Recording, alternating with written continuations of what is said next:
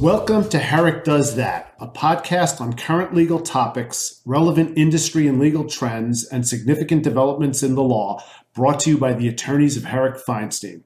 I'm Irwin Kishner, Herrick's executive chairman, and I want to thank you for joining us.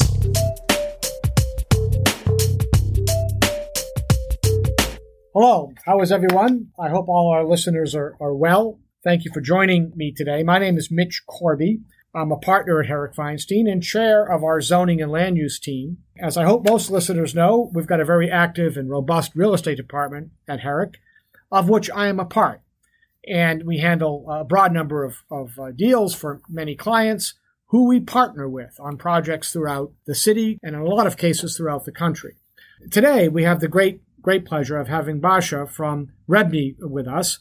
And we're going to talk about a very important zoning and land use topic that uh, I think has been slightly underreported, but is uh, something that folks I think increasingly are aware of, and that is converting older office buildings to residential use in order to provide for new housing units in the city to help address the tremendous need we have right now in the five boroughs for new housing opportunities. So, welcome, Basha, and thank you once again for joining us. You've been with us before. How are you?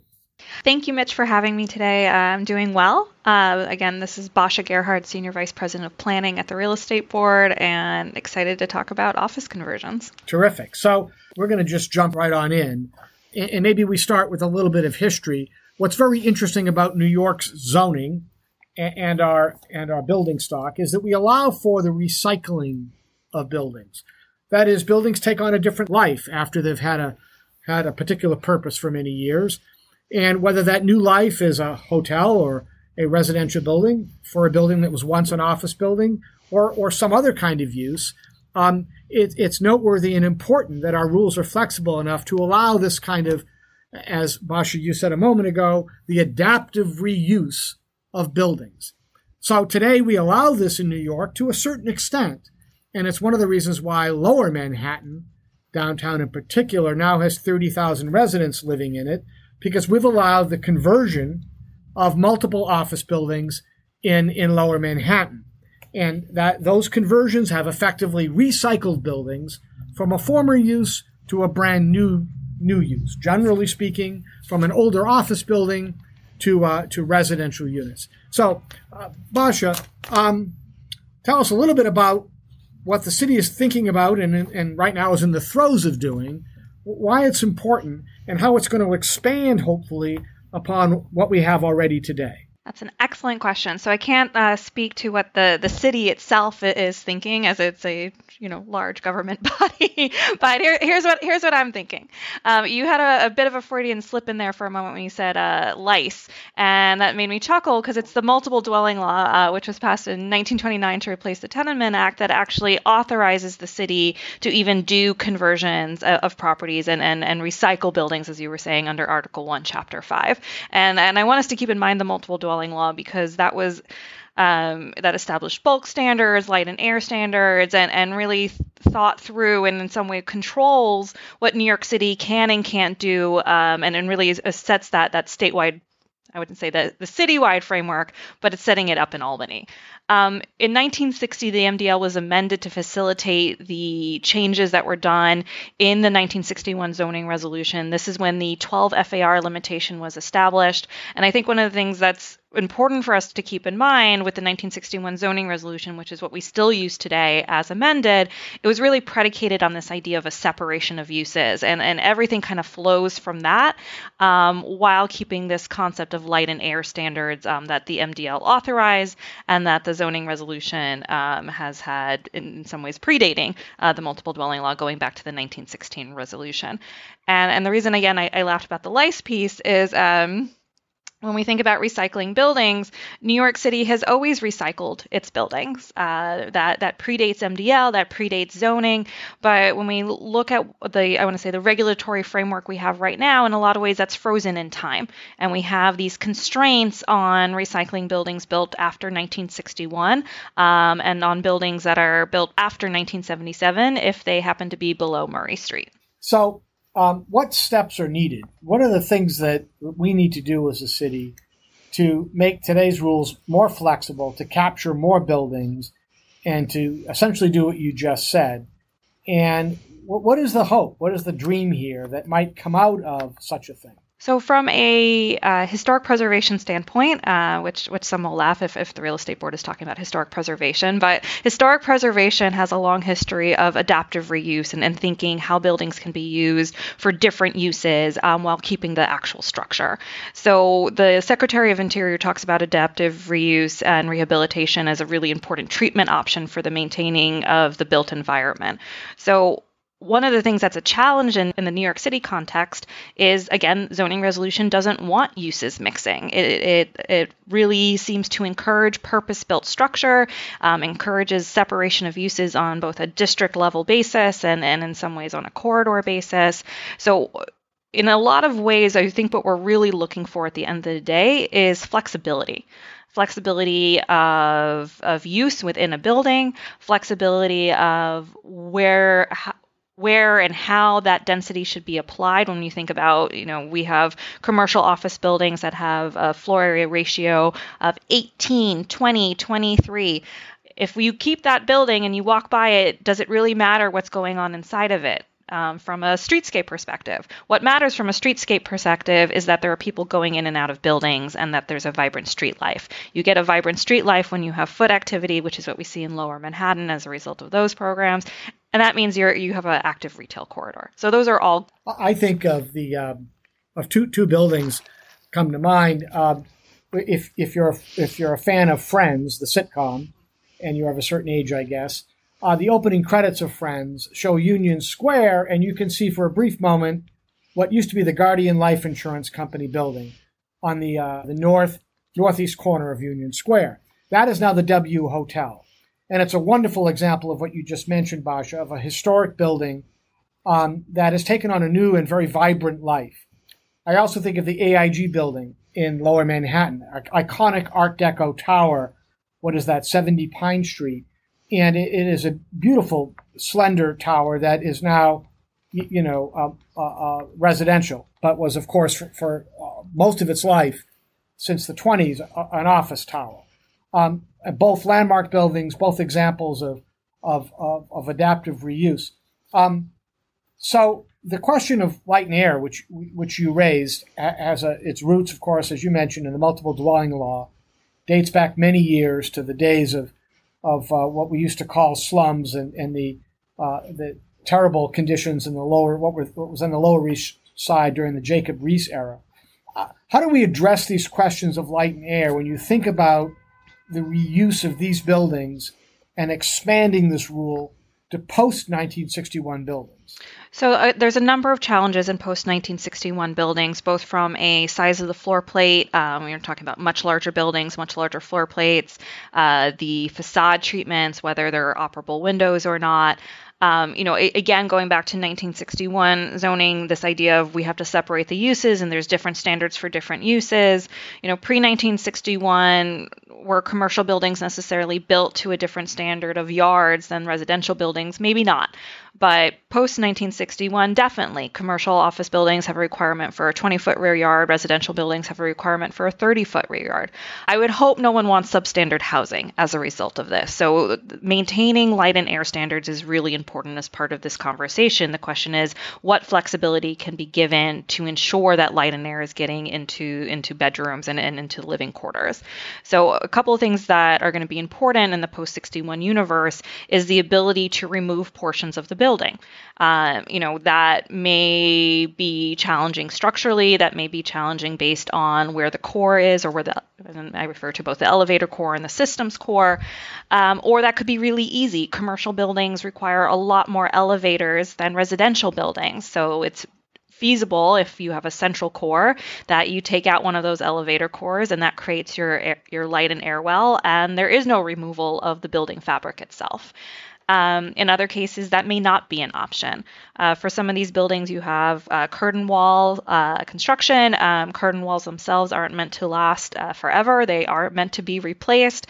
Um, that replacement time frame uh, has probably been moved up a lot uh, with the adoption of Local Law 97. So, so that's certainly a concern from an energy efficiency and sustainability lens. so that's a, both a cost driver and and a barrier, but it's not necessarily a zoning problem per se. So my the building that I'm talking to you from and talking to everyone from uh, Two Park Avenue, uh, which is where Herrick Feinstein has been located for decades, it has a very fat floor plate, which is to say it's a big building. And as you point out, the whole center of the building is quite distant from the windows and rendered not usable in the residential context because it lacks light and air. Of course, this is a, post, a pre 61 building. So even right. there even some pre 61 buildings that are uh, that are as big as the Empire State Building, but not as tall, right? Because they're fat. They have a lot of floor area, but they're fat. Um, is there anything we can do about buildings like this one, and then of course post sixty one buildings? Uh, can we think of innovative things like mix of uses on the same floor, or is that going a bridge too far? I think it depends on who you're talking to in some ways and what we're talking about, right? If we're like, how flexible do we want to be? Just if it's just you and me, um, you know, do I want bedrooms in the middle of those floor plates? Absolutely not. Should we be more creative about and acknowledging that this whole conversation is happening in, in a hybrid environment where I, I, didn't come to your office, even though we're both talking from our offices? Um, should there be home offices in the middle of those floor plates? Can we make really amazing um, playroom space and and workspace and and I want to say we talk about amenity spaces, um, indoor recreation spaces. Ah, now you're speaking um, my language. Right. Yeah. So the technology is so different than when the zoning resolution was drafted and even from 10 years ago there's been leaps and bounds in in i want to say indoor air quality and lighting and and the, you know maintaining human comfort and making it not feel like you're in the middle of a box again I don't want to see a bedroom in the middle of that floor plate, but are there better things that we could be doing with that space from not just the building perspective, but from the community perspective? Um, you know, one of the practical things we have to think about is um, trash. You know, so what are we doing in the base of our buildings? Where are we putting things in the waterfront zoning text? We we do a lot of wrapping of uh, I want to say less desirable uses. Um, are there ways for us to think about other things that buildings need or neighborhoods need, um, such as battery storage or energy storage moving forward? That could be in the middle of these buildings and wrapped. And is there a way to do that safely? Right now, zoning doesn't want you to do that. Building code probably doesn't want you to do that. And FDNY definitely doesn't want you to do that, right? So these are things and challenges we have to think through as we think through what do the future of our buildings look like. Well, I'd like to make you a planning czar, and you can wave a wand and make all this ha- happen, Basha. But, but uh, speaking practically, right? So, what what are the cost constraints here? Do you have a sense of of, of assuming we want to take a, a building that was built in 1973, and you know we're somewhere in you know Midtown South area? What are we talking about here, just from a, a practical standpoint? So I think for any of these conversions, it, it's hard to make a, a, systems level estimate. Oh, it's it's definitely going to cost X per square foot, and, and we're going to get this type of return. Um, not saying but people won't do that right? Like that's that's part of public policy making but i think what's important to think about are drivers. So what are the key financial drivers for whether someone can pursue you know the feasibility of a conversion? Putting aside the regulatory barriers. So, so assuming regardless of age the the building meets those light and air standards it has sufficient yards sufficient distance between windows now we're just focusing in on what's happening within the building envelope itself or, or the building uh, facade itself. So the floor plate size re, uh, is going to continue being a, a, financial driver in the conversation. Um, the bigger the floor plate, the less efficient it is in terms of laying out apartments.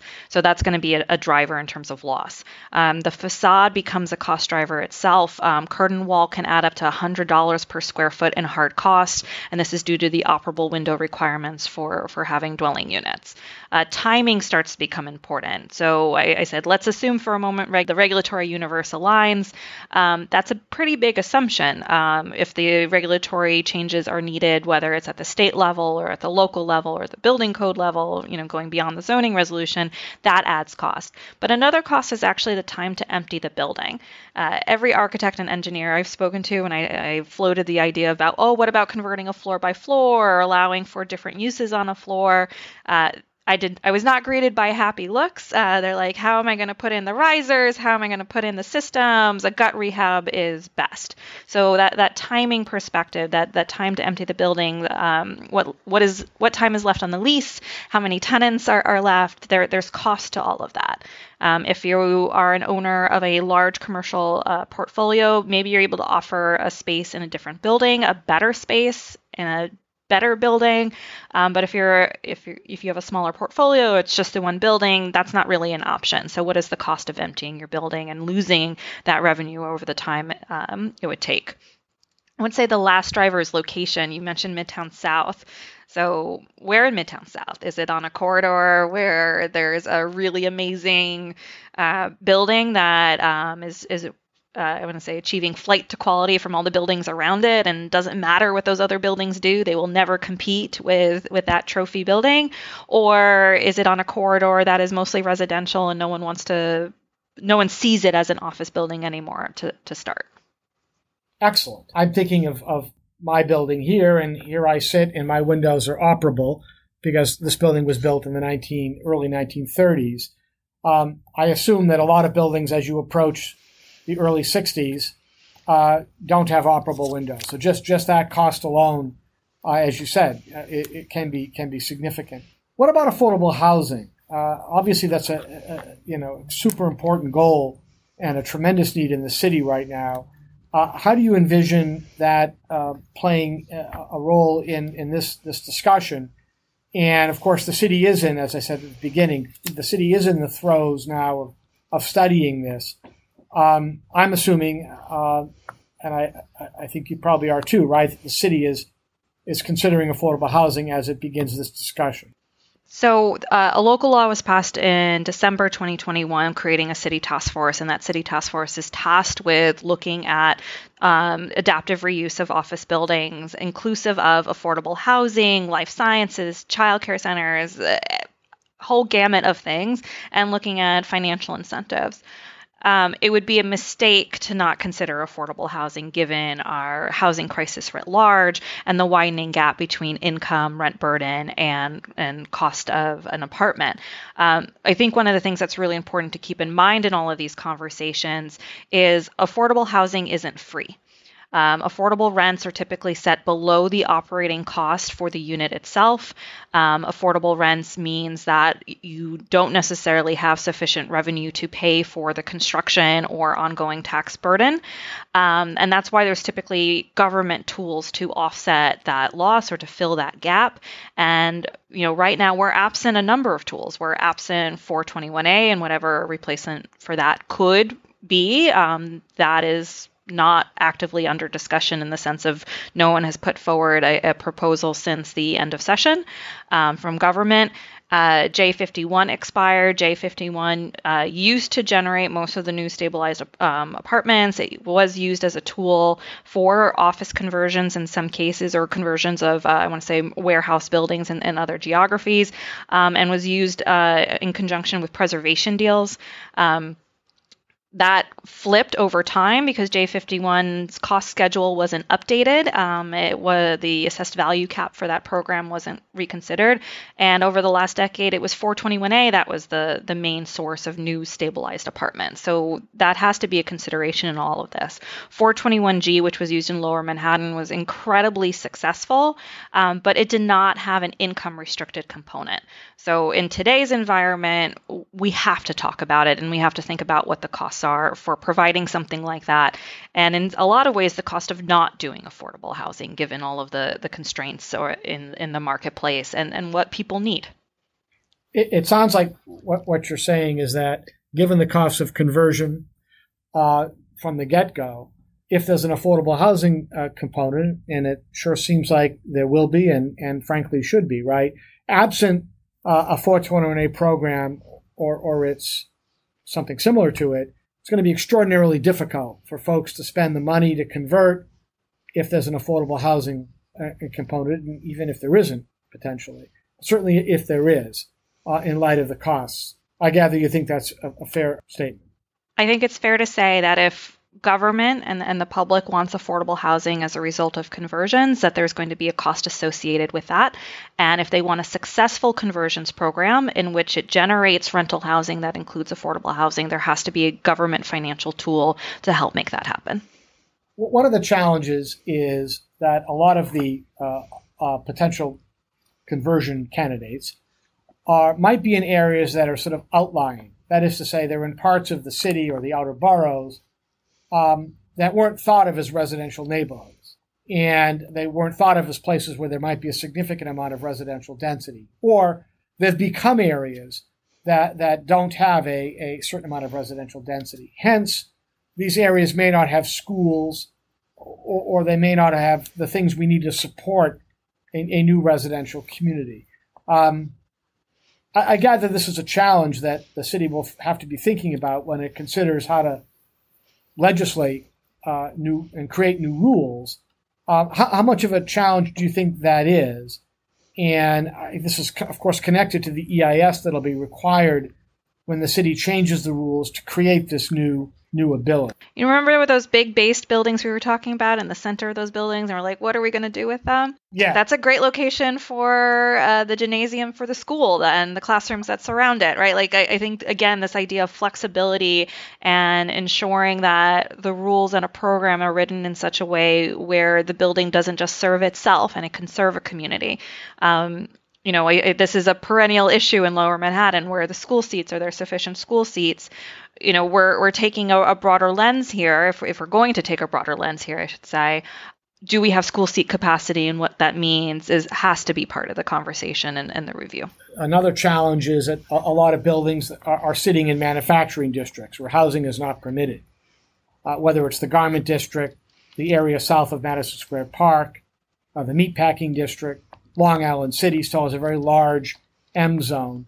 These areas might otherwise be great candidates for conversions and, of course, new housing development, but are off limits because they're zoned for manufacturing. This conversion law, as we as we think of it, uh, you know, can't really apply to office buildings and manufacturing zones because, by definition, housing is not not permitted. Do you have anything to add to that? Well, that's the current regulatory framework, right? We're, we're talking about what does it mean to change the regulatory framework and, and get away from this idea of strict separation of uses by by zones. Um, if we're talking about con- allowing for office conversions in manufacturing districts, I think it raises a question of MIH applicability or the city's mandatory inclusionary housing program.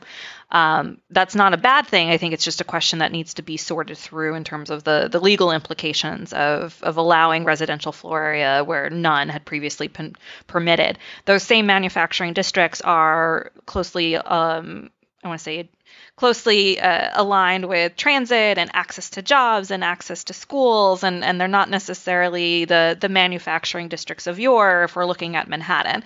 Um, I think that's a different case when we start looking at both manufacturing districts and office buildings outside of core Manhattan when we start thinking through how neighborhoods change. That being said, neighborhoods change, and what should flexibility look like so we don't have to have this conversation again in, in 30 years when the technology we're putting in is again obsolete and, and we we've done something cooler and better in terms of air filtration and facade treatments and you know retail corridors are now in new places. So just for our listeners uh, in order to do this what we're talking about this this lofty idea, pun intended, um, is to go through ULURP, right? This this change itself. Just briefly, Basha, what, what do we need to do to make this happen? Oh, before we even get to ULURP, we we need changes to the multiple dwelling law. At the end of the day, the multiple dwelling law is what authorizes the city to look at any of this. Um, the multiple dwelling law has an age limitation. It has limitations on the creation of, of new courts um, and existing buildings, and there's probably the need for more flexibility around, um, you know, distance between windows and things like that. Then it's it's a question for the city city, right? Like the city could do a citywide program that goes to all 59 community boards and all five borough boards and all five borough presidents and back to city planning and the city council and uh, do a, a pretty lengthy environmental review. Um, or do they take a neighborhood by neighborhood approach? Um, there's a lot of, I want to say, methods in between that, right? Is it a straight uh, revision to Article 1, Chapter 5? Uh, how many special districts do they have to go into?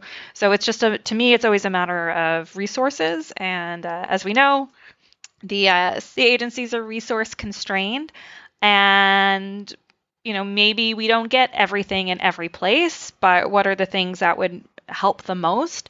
Um, you know, right now, the ability to do these in commercial office districts where residential use is already permitted, uh, there's an age limitation. And does that age limitation make sense anymore? It's certainly a good place to start the conversation. Well, this has been uh, weighty and comprehensive, and at the same time, I, I think you've, you've helped us really all understand it. It's always sometimes a challenge to take something that is complex like this and, and, and drill it down as you have and, and, and make it real. So thank you, Basha. My pleasure. And um, I would just say to your point, uh, we do need a robust staff at the city level and at, at city planning to, to do this kind of work uh, because it's important for the, for the city. And I, I, I know that REBNY would, would agree with the need for a, a strong and vibrant planning department, right? Yes. Well, thank you once again. Uh, and thank you everyone for listening in. And uh, I hope you'll continue to engage with us. And you can certainly contact me and you can certainly contact Basha at REBNY should you have questions about this or and want to continue the dialogue. Any last words or we're good? You, you let me talk about zoning for about 20 minutes. I'm happy. we speak the same language. Thank you all and uh, happy fall and everyone stay well. Thank you. Thank you. Thank you very much for joining us for Herrick's podcast, Herrick Does That. To learn more about our firm and to listen to additional recordings, please visit us at www.herrick.com.